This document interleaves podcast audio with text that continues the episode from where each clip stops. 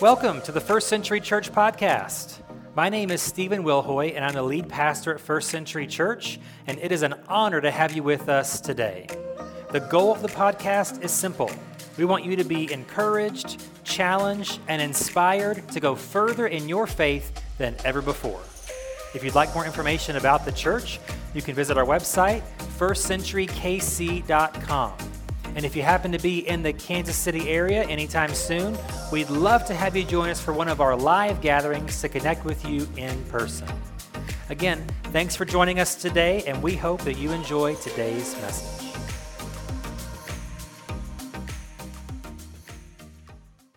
We are in week three of a series called Everything Goes South. And we've been for several weeks now through the prophets of the Old Testament of the Bible. And we're in there for a while because if you look at the Old Testament and you pull out all of the prophets, that's a huge chunk of a huge chunk of the Bible. And so we're in this series here on the southern kingdom called Judah. It's still the Jewish people, it's still God's people in the southern half, the southern kingdom of Judah. And so we're in week three of that series today. And today's prophet uh, is probably the earliest of all of the southern prophets, probably by a wide margin. We, we assume. We don't know a lot about this prophet, but we, it seems as if he is much earlier. But I've saved him for the middle of the series because one of the main points of emphasis from this prophet today is going to tie in with a New Testament event that coincides with what today is on the church calendar. If you're not familiar with what that is, after today, you will be. And we're going to talk about today the prophet Joel.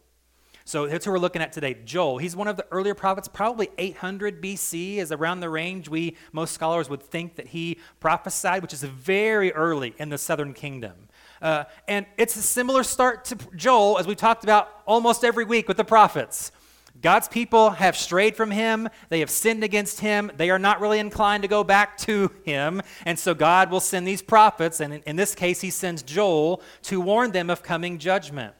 And so, if you look at, we won't read anything in Joel chapter 1, but I'll reference it. If you look, at something unique about Joel's prophecy is when he talks about God's judgment in the beginning of his prophecy, he talks about a locust plague.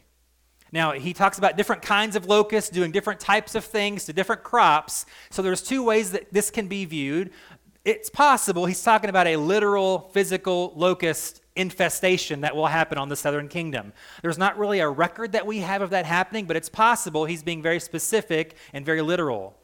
I, I, would say it's more plausible that this is simply a figurative term. Most prophecy is figurative, right? When you read stuff, that's why we get freaked out and confused. What is this six headed monster? And what is this six winged creature? And what does this number mean? Like, so most prophecy is not literal in that sense, even though he uses a literal animal to describe coming judgment. It seems more likely he's talking about future judgment from a neighboring nation, which will be Babylon, which we'll talk about over the next few weeks after this week. So, Babylon, it'll be 250 something years or so before this happens. So, he's way out in the future. He's definitely a visionary, okay? Uh, and so, he tells them destruction's coming. And so, he wants them, as we'll see in just a second, he, God gives them this warning of destruction and judgment to hopefully have their hearts turned back to him to avoid this judgment, okay? So, uh, after he talks about this invading nation or this locust plague in Joel chapter 1, let's look at Joel chapter 2 here, uh, verse 12, and then we'll see what God says after he pronounces judgment. So, and this is really why he's pronouncing it again. This is Joel 2, verse 12. So, Joel says, That is why the Lord says, Turn to me now while there is time. Give me your hearts. Come with fasting, weeping, and mourning. Don't tear your clothing in your grief but tear your hearts instead. Return to the Lord your God, for he is merciful and compassionate, slow to get angry, and filled with unfailing love. He is eager to relent and not punish. So, again, chapter one seems bad punishment, judgment, all that coming up. But then Joel gets into it in the middle of chapter 2. Here's why God is saying that. He wants basically you to be scared straight. You ever seen those, maybe those daytime TV shows back in the day where they would have the drill sergeant come to these young little kid punks who are not being nice to their moms, and he gets in their face, I'm going to scare you straight. That's kind of what God's doing here with Joel, you know. He's talking about destruction, locust plague, famine, not good stuff, and he says, here's why. Because if you really take me seriously that I can and will do this, maybe you'll turn back to me instead and live the kind of life that you want to live.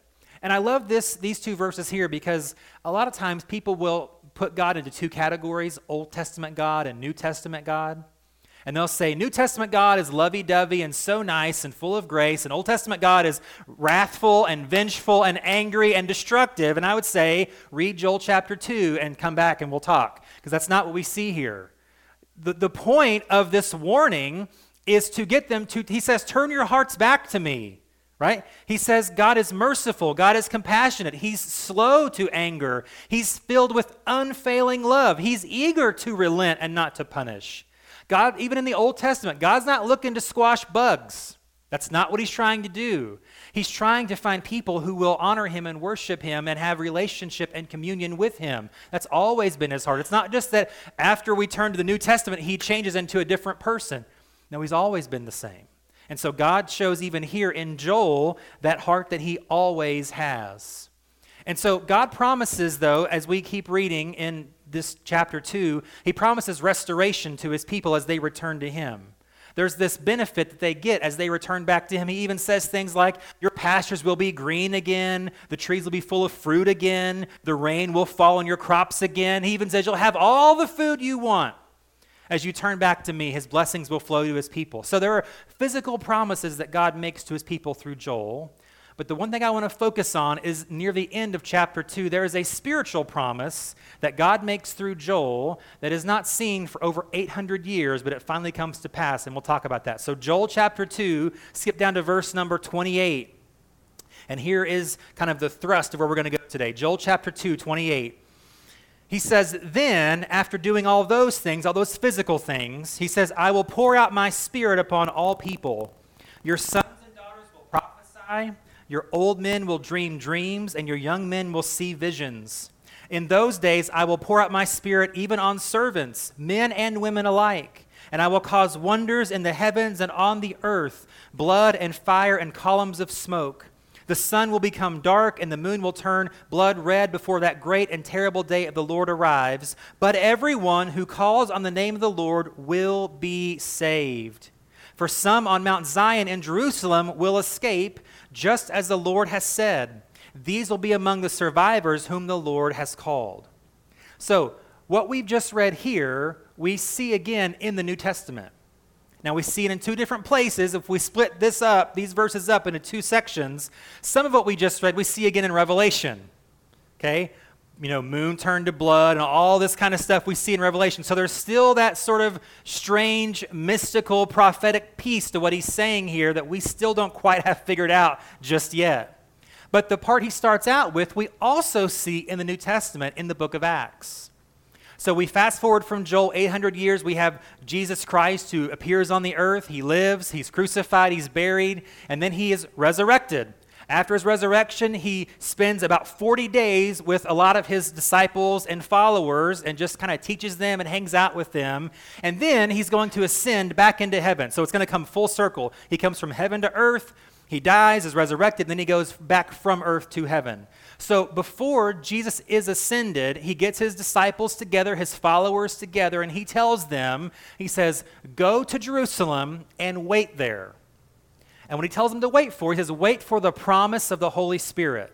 Okay? So that's in Acts chapter 1. He promised, he's promised them for weeks and weeks and weeks now the Holy Spirit. I'm going to send the Holy Spirit to you. He's going to come. And we'll talk about that here in a few minutes. But he promises them the Holy Spirit. And he says, Go and wait in Jerusalem. So there's about 120 of these followers of Jesus who gather together in this one place. They call it the upper room.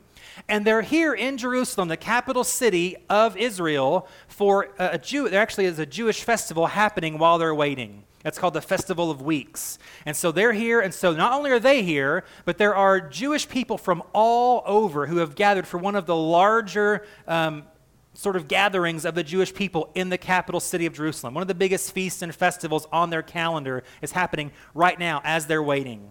So they've been waiting in this room, 120 of these believers, for about 10 days while this festival is going on around them. And in Acts chapter 2, here is what happens. It says this When the day of Pentecost came, they were all together in one place. Suddenly, a sound like the blowing of a violent wind came from heaven and filled the whole house where they were sitting. They saw what seemed to be tongues of fire that separated and came to rest on each of them. All of them were filled with the Holy Spirit and began to speak in other tongues as the Spirit enabled them. So, the reason that we're looking at this event in Acts chapter 2 is because today is Pentecost Sunday. Some of you, even on your calendars, it'll say it on there, depending upon what calendar you have or what app you use. A lot of it will have that on there, even still today. So, what we're celebrating today, so here's the reason. So, the Feast of Weeks that they were celebrating, the Jewish people were celebrating in Acts 2, was 50 days after Passover, their biggest, grandest celebration. So what happens then on that exact in that exact same time period, 50 days after the resurrection of Jesus on that Easter Sunday, the promise of the Holy Spirit came. And so what Jesus had been telling them forever and ever and ever happened on this day. So you would say, okay, well, I get why you're talking about Acts 2 on Pentecost Sunday. It makes sense. But why are we talking about that in Joel? Well, the reason these are connected is because after this event that we just read happens, Peter gets up and preaches his first ever public sermon, okay? And what he does in this sermon is he quotes Joel chapter 2. So Peter makes this connection from the scriptures from 800 years before. He's saying, hey guys, what we just experienced is not only what Jesus had promised us, but what the prophet Joel prophesied about 800 years ago. We have just lived through that moment. And so he quotes, you know, your sons and daughters will prophesy. I'll pour out my spirit on all flesh. He's saying, hey, that, that, that has just happened to us. So that's where this connection comes together on this Pentecost Sunday. The Holy Spirit came in power to inaugurate the birth of the church. This moment at this event was world changing. So, what, what I want to do for the next few minutes is make four observations about this connection, about what I'm going to call Holy Spirit reversals. So, what we're going to see is what the Holy Spirit started on that day of Pentecost almost 2,000 years ago, that was prophesied about almost 3,000 years ago, is still having effect today. We'll see the effects it had in Scripture, and we'll see how it affects us here and now. So, we're going to look at some Holy Spirit reversals um, this morning. So, here's the first one that we see the first Holy Spirit reversal is that the Holy Spirit goes from can't do to can do. The first Holy Spirit reversal is we go from can't do to can do. And Peter is a perfect example of this on the day of Pentecost in Acts chapter 2. So Peter is kind of known as he wants to be the guy in charge, but he doesn't really want to be a leader. You know, you know, know anybody like that? They want to have the control, but don't want to actually lead, uh, maybe in the way that they should. That was Peter. Peter had what we might call foot and mouth disease. He liked to give his opinion really quickly all the time. Here's what I'm thinking. Blah, he doesn't think it through. He's not considerate. He doesn't care what the audience or the setting is. He's just going to say what he thinks, how he thinks right now. So not maybe not the best person to get up after this event happens to kind of explain what's just going on, but that's who it does. That's who does it. And we also see from Peter that he followed Jesus fairly faithfully, but also pretty privately. Because when, when the first time he's got the opportunity to stick his neck out for Jesus as he's being on trial for his life, and Peter's outside waiting, and he's recognized by the people, hey, you're one of his followers. The first time that Peter has an opportunity to really stand for his man Jesus, he caves. He denies even knowing Jesus personally. So, this is the guy who could not have done what he did because the Holy Spirit empowered him to do what he could not do. So he went from can't do to can do.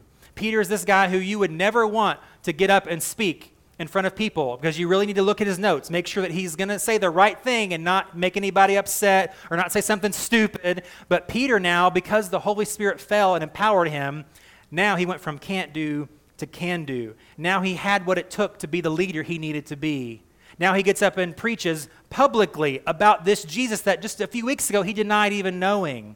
This is the same guy now. He makes thoughtful connections and thoughtful observations. Again, it's Peter who connects the dots. Acts 2 is Joel 2. It's the same thing. It's happening right now. Peter's the one that makes that connection. And then we see, as Joel promised in Joel 2, he says, he says, You'll have visions and dreams. We see that in the book of Acts in a great way. So, the can't do to can do here is that the Holy Spirit allowed people in the book of Acts and still today allows people to know things they could otherwise never know and to understand things they could never otherwise understand. So, in, you look at Acts, both chapter 9 and chapter 10, just in these two chapters alone, there are four visions that the Holy Spirit gives to people that have ripple effect that even affect us to this day. So, in, in Acts chapter 9, there's a man named Saul, who we maybe know better as Paul. He has a vision of Jesus himself. So he's on his actually he's actually on his way to the city of Damascus to arrest Christians, followers of Jesus. And while he's there, a bright light shines, knocks him on his backside in the middle of the road, and he has a vision of Jesus himself. And in this moment, everything about his life, his future, is changed. He goes from persecuting Christians to building churches because of this vision he had of Jesus. At the same time that Paul has this vision in the middle of the road, there's another man named Ananias who has a vision of this man named Saul. And the Holy Spirit speaks to him in this vision and says, Hey, Ananias, I've got a really important job for you. He's like, Oh, what is it? What is it, Lord? Tell me. He's like, Hey, you know Saul, the persecutor of people like you? Yeah, you need to go find him. He's in town. You need to go find him.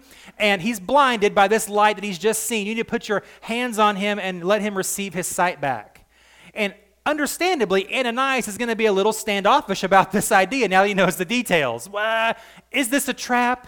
Is this a trick? Am I going to be cornered with this murderer of Christians and I'm the next one on his hit list like that? But Ananias goes with the vision and he meets Saul, who is blinded, just as the Holy Spirit told him in the vision. He puts his hands on, he says, Brother Saul, right? So he's making this connection. Okay, I'm going to go out on a limb and assume we're on the same team now for whatever reason. And Saul receives his sight, and then everything in the history of the Christian world that he helps to really create changes. The very next chapter in Acts chapter 10, a very similar thing. We'll come back to why this is so important here in a couple minutes. So in Acts chapter 10, a man named Cornelius, who is not a Jew, Okay, he's called a God-fearer. So he's sort of he's a Gentile, a non-Jew who's kind of bought into sort of the Jewish religion, monotheism, that sort of thing. So he has a vision, and he, he doesn't know who this is, but in this vision, the Holy Spirit tells him, Hey, there's a man named Peter. You need to have a guy go out and find him and bring him to you to tell you about Jesus. And so Cornelius is like, I don't understand much of what you're telling me, but I'm going to go with that. So he has uh, one of his servants go out to try to find this guy named Peter somewhere in town. At the same time, in Acts chapter 10, Peter is having his own vision just in time for Cornelius to come and get him to bring him to his home. Peter is on the rooftop of his house, and all of a sudden he has a vision of this huge sheet that is uh, holding all of these unclean animals according to Jewish tradition. And in this vision, God tells him to kill and eat these animals.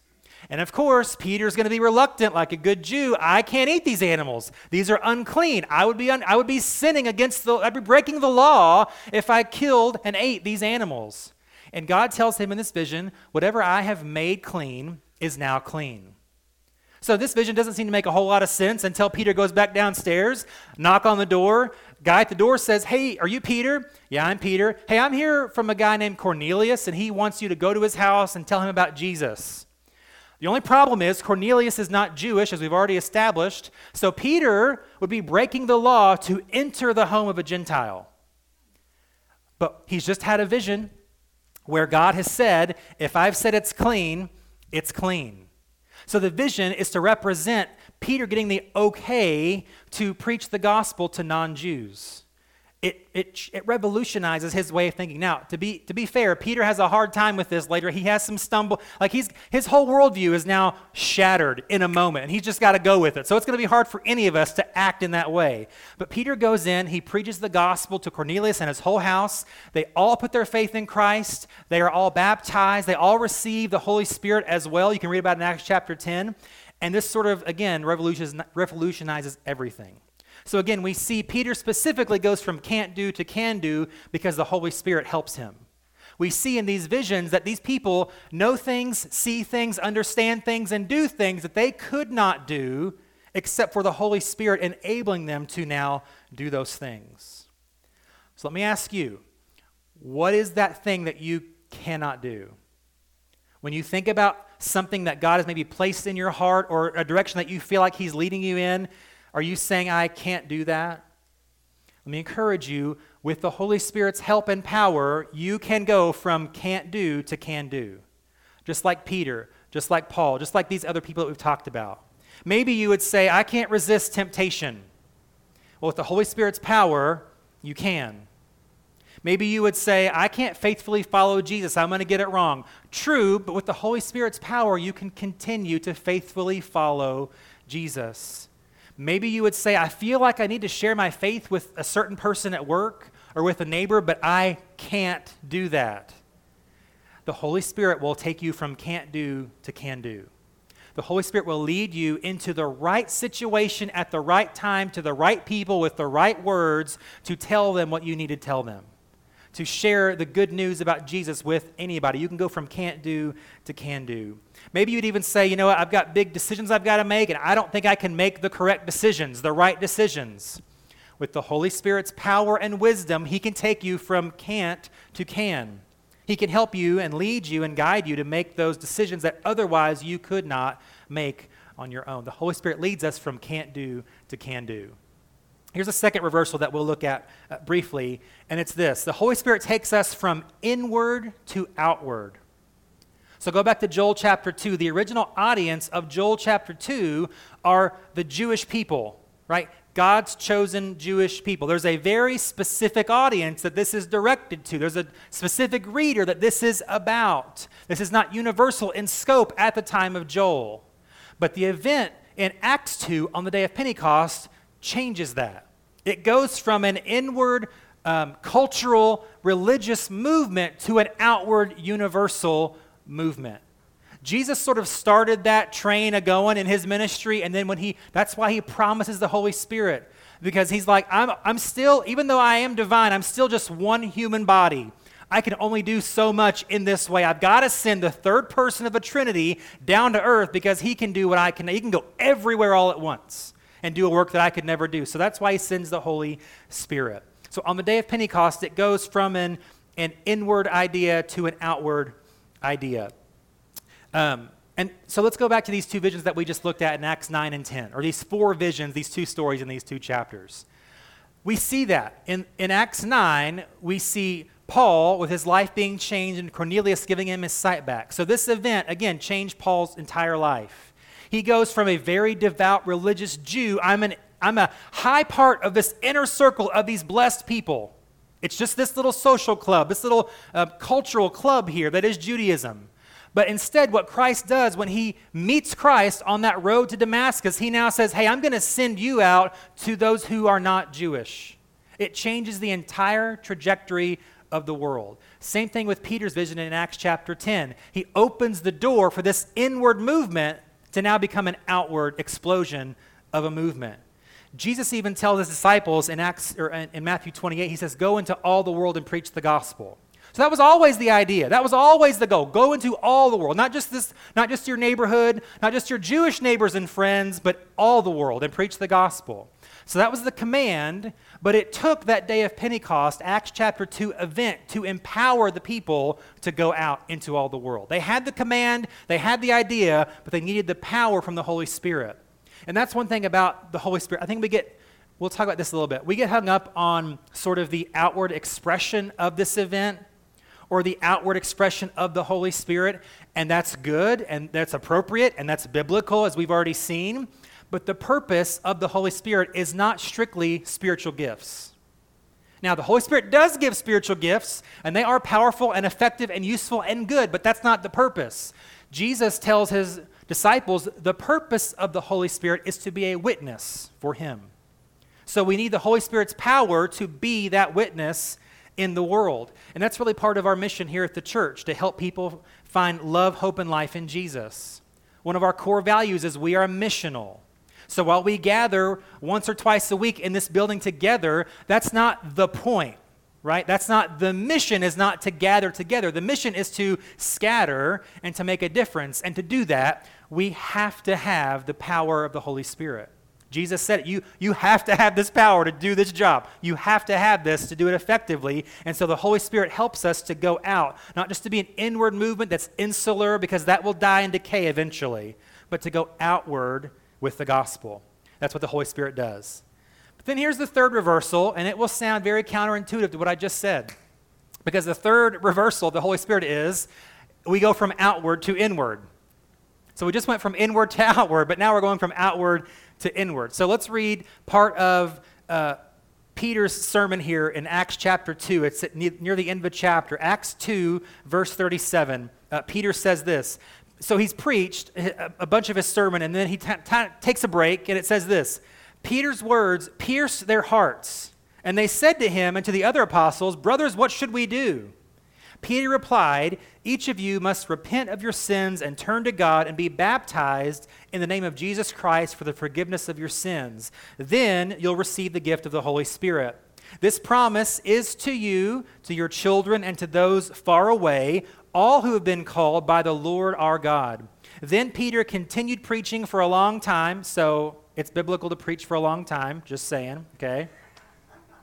Peter continued to preach for a long time, strongly urging all his listeners save yourselves from this crooked generation. Those who believed what Peter said were baptized and added to the church that day about 3,000 in all. Can you imagine how long that baptism service took? 3,000 Dunkin', Dunk, you know, Dunkin' Donuts going on here in Jerusalem, all right? So we're going from, uh, from outward now to inward. Think about this for just a second. Joel, in his prophecy, says, Turn to God outward, and then you'll receive the gift of the Holy Spirit, the promise of the Holy Spirit. That's inward. So it's outward to inward. Pentecost Sunday, the Holy Spirit is poured out, and then Peter's able to say, Turn to God, and then you'll receive the gift of the Holy Spirit. So, this is the distinction between religion and relationship. I know this gets talked about a lot, and sometimes we use it as a cliche, but it is, it is real, and here's how that works. So, there's law based religion that is outward, it's mainly about appearance, it's mainly about ritual, it's mainly about change on the outside. Or do the things on the outside, and maybe the inside will change. Maybe I'll get better. Maybe I'll feel closer to God. Maybe not. But if I do the right things religiously on the outside, that's all that matters. But that's not what we see here in the New Testament. Even in the Old Testament, it's really not completely correct. But even in the Old Testament, there were dietary laws, those are outward. There are washing ceremonies in the law, outward. Clothing laws, hair, you know, you have to have a certain style of haircuts, you know, uh, that, those are outward things. But the point has always been inward. It's always been inward. And that's a love based relationship. Not a law based religion, but a love based relationship is where the Spirit changes us on the inside, and that results in outward change. We we're changed inside first, and that re- it reveals itself outward. So, again, we talked about the purpose of the Holy Spirit is not spiritual gifts, but power. Yes. So, here's a couple other things to consider. The purpose of the Holy Spirit is not speaking in tongues. Now, we see that in Acts 2, we see it in Acts 10, we see it all over the New Testament. That's, I'm not saying that's a bad thing, I'm saying that's never was the purpose. That was never the designed purpose. Not to have spiritual gifts, not to speak in tongues. The purpose of the Holy Spirit is not tongues, but truth. Even Jesus says this in the book of John to his disciples. He says, When I send the Holy Spirit, he will guide you into all truth. So it comes back to the Holy Spirit there is to help us to live life the Holy Spirit is there to help us to navigate all of the questions and issues and problems and roadblocks and ups and downs of life. He guides us into all truth. The purpose of the Holy Spirit is not supernatural signs, although that is part of what the Holy Spirit does, but it's again not the ultimate purpose, is not supernatural signs, but it's a seal of our salvation. So, Paul in Romans 8, he says, The Holy Spirit bears witness with our spirit that we are children of God. So, one of the main purposes of the Holy Spirit is to help us to remember yeah, I'm imperfect and I'm fallen and I'm still in need of grace, but I'm also still a child of God. Because maybe you struggle in that area. You're always on edge about your salvation. You're always worried about, am I really saved? Have I done too much? Have I sinned too bad? Have I gotten off track too far? The Holy Spirit, one of the main purposes here, Paul says, is to help you to just know. Have this confidence, have this assurance of your salvation. So that's one of the main purposes here that we see from the Holy Spirit. Again, it's not about keeping rules outwardly. That's never what it was designed to be, and the Holy Spirit shows us this. This day of Pentecost in Joel 2 shows us that it's about pursuing a relationship. It's not about keeping rules, it's about pursuing a relationship. It goes from outward to inward. And it says here in Acts 2 that they, these people were baptized. That's what baptism is, right? Because salvation is an inward work. You can't really, I mean, you can't inwardly, I can't show you where, where my soul is. I can't show you that Jesus lives right here. You know, I can't, it, it's, it's an inward thing that we can't really show, but we do show it outwardly in our lives and really through, through baptism. But again, those aren't the things that save us either. It's our faith, it's this inward thing that is the point. This, the Holy Spirit solidifies the work that Jesus began to move from outward religion to an inward relationship. Here's the fourth and final reversal that we'll talk about for a minute. And this one, I must confess, is not related to Joel specifically, but is maybe my favorite one. This is so, I think, I'm just a geek, I'm a nerd. So if you're a nerd, you might enjoy this too. If you're not, just bear with me for five minutes, okay? Here we go. Here's the fourth reversal that we see. We go from divided to united. Again, this parallel is not in Joel, it goes even further back than Joel. Okay? We have to go all the way to Genesis chapter 11 to see where this parallel comes in. So, Genesis 11 is the story of the Tower of Babel. Maybe you're familiar with that story. So, just after the flood of Noah, civilization starts to kind of rebuild again. And then we read in Genesis 11 of this one city, this one town, trying to build this large tower. And what we're going to see here is that Acts chapter 2 the day of Pentecost, that event is a reversal of the Tower of Babel in Genesis 11. Okay, so here we go. Let's read this story real quick. Genesis 11, 1 through 4, to get an idea of the story here. So it says this Now the whole world had one language and a common speech. As people moved eastward, they found a plain in Shinar and settled there. That's actually ancient Babylon, is another term for that city. They said to each other, Come, let's make bricks and bake them thoroughly. They used brick instead of stone and tar for mortar. Then they said, Come, let us build ourselves a city with a tower that reaches to the heavens, so that we may make a name for ourselves. Otherwise, we will be scattered over the face of the whole earth. So, if you know how the story ends, it doesn't end too well. People try to build this tower really tall. For whatever reason, God looks down and sees their tower, is not happy with their tower, and then he confuses their it says they were all had one language right one common language so it says that god comes down and confuses them basically creates all these languages that we have now so that they can't continue to build this tower because there's no google translator at the time so they can't just you know tell their neighbor hey what are you saying so they all scatter and move to the different parts of the earth and the tower is never completed now typically when we think about the tower of babel you probably like me have an image in your head like this I got one image here for you. Really tall, kind of, you know, tower type of structure. Can I just blow your mind for a second? What if, what if the Tower of Babel is not this, but it's actually this? This is a ziggurat that's still in modern day Iran. It is highly likely, most, well, not most, but there are, there are many Old Testament scholars who would say the Tower of Babel is most likely more like this image of a ziggurat with the purpose of a ziggurat. Now, if you don't know what that is, uh, play it on Scrabble. You can use the Z, it'll get you a lot of points, okay? So, a ziggurat is something like a temple, but not quite. A ziggurat, really, in ancient Near Eastern religious circles, was seen as sort of a portal between the human and the divine. However, may not be in the way that you think. We might think, well, it's for us to get to God. It's the opposite of that. Ziggurats typically in ancient Near Eastern cultures were seen as a way for their gods to get down to them. So there's a specific scholar, there's a few of them, and there's this idea, it's called the Great Symbiosis. So the idea is that these ancient Near Eastern uh, religions and cultures would have basically a codependent relationship between them and the gods, or them and their God for that culture. So basically, how the story would go is if you look at other creation stories or myths and other legends in the world, the gods would be self sufficient for a while, then they just get tired of serving themselves. So that was the purpose of them creating humans, was to serve them. So then, the humans that they made, knowing this information somehow, would build these ziggurats. So you see this kind of image at the top. There's sort of this uh, place where it would be sort of the house for where the god would live, or he could come to live if he wanted to live on earth for a while. So what they would do is they would provide for the god because he's tired of providing for himself. So they'd put food and they'd put other things up there for him to consume. They'd have, build a house at the top of this thing for him to live. So they would take care of him.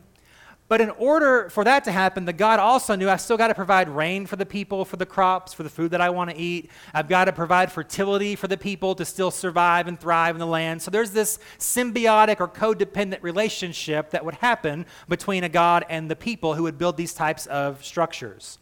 So if we see here that the Tower of Babel is quite possibly more like this, this would kind of explain why God's not happy with the Tower of Babel.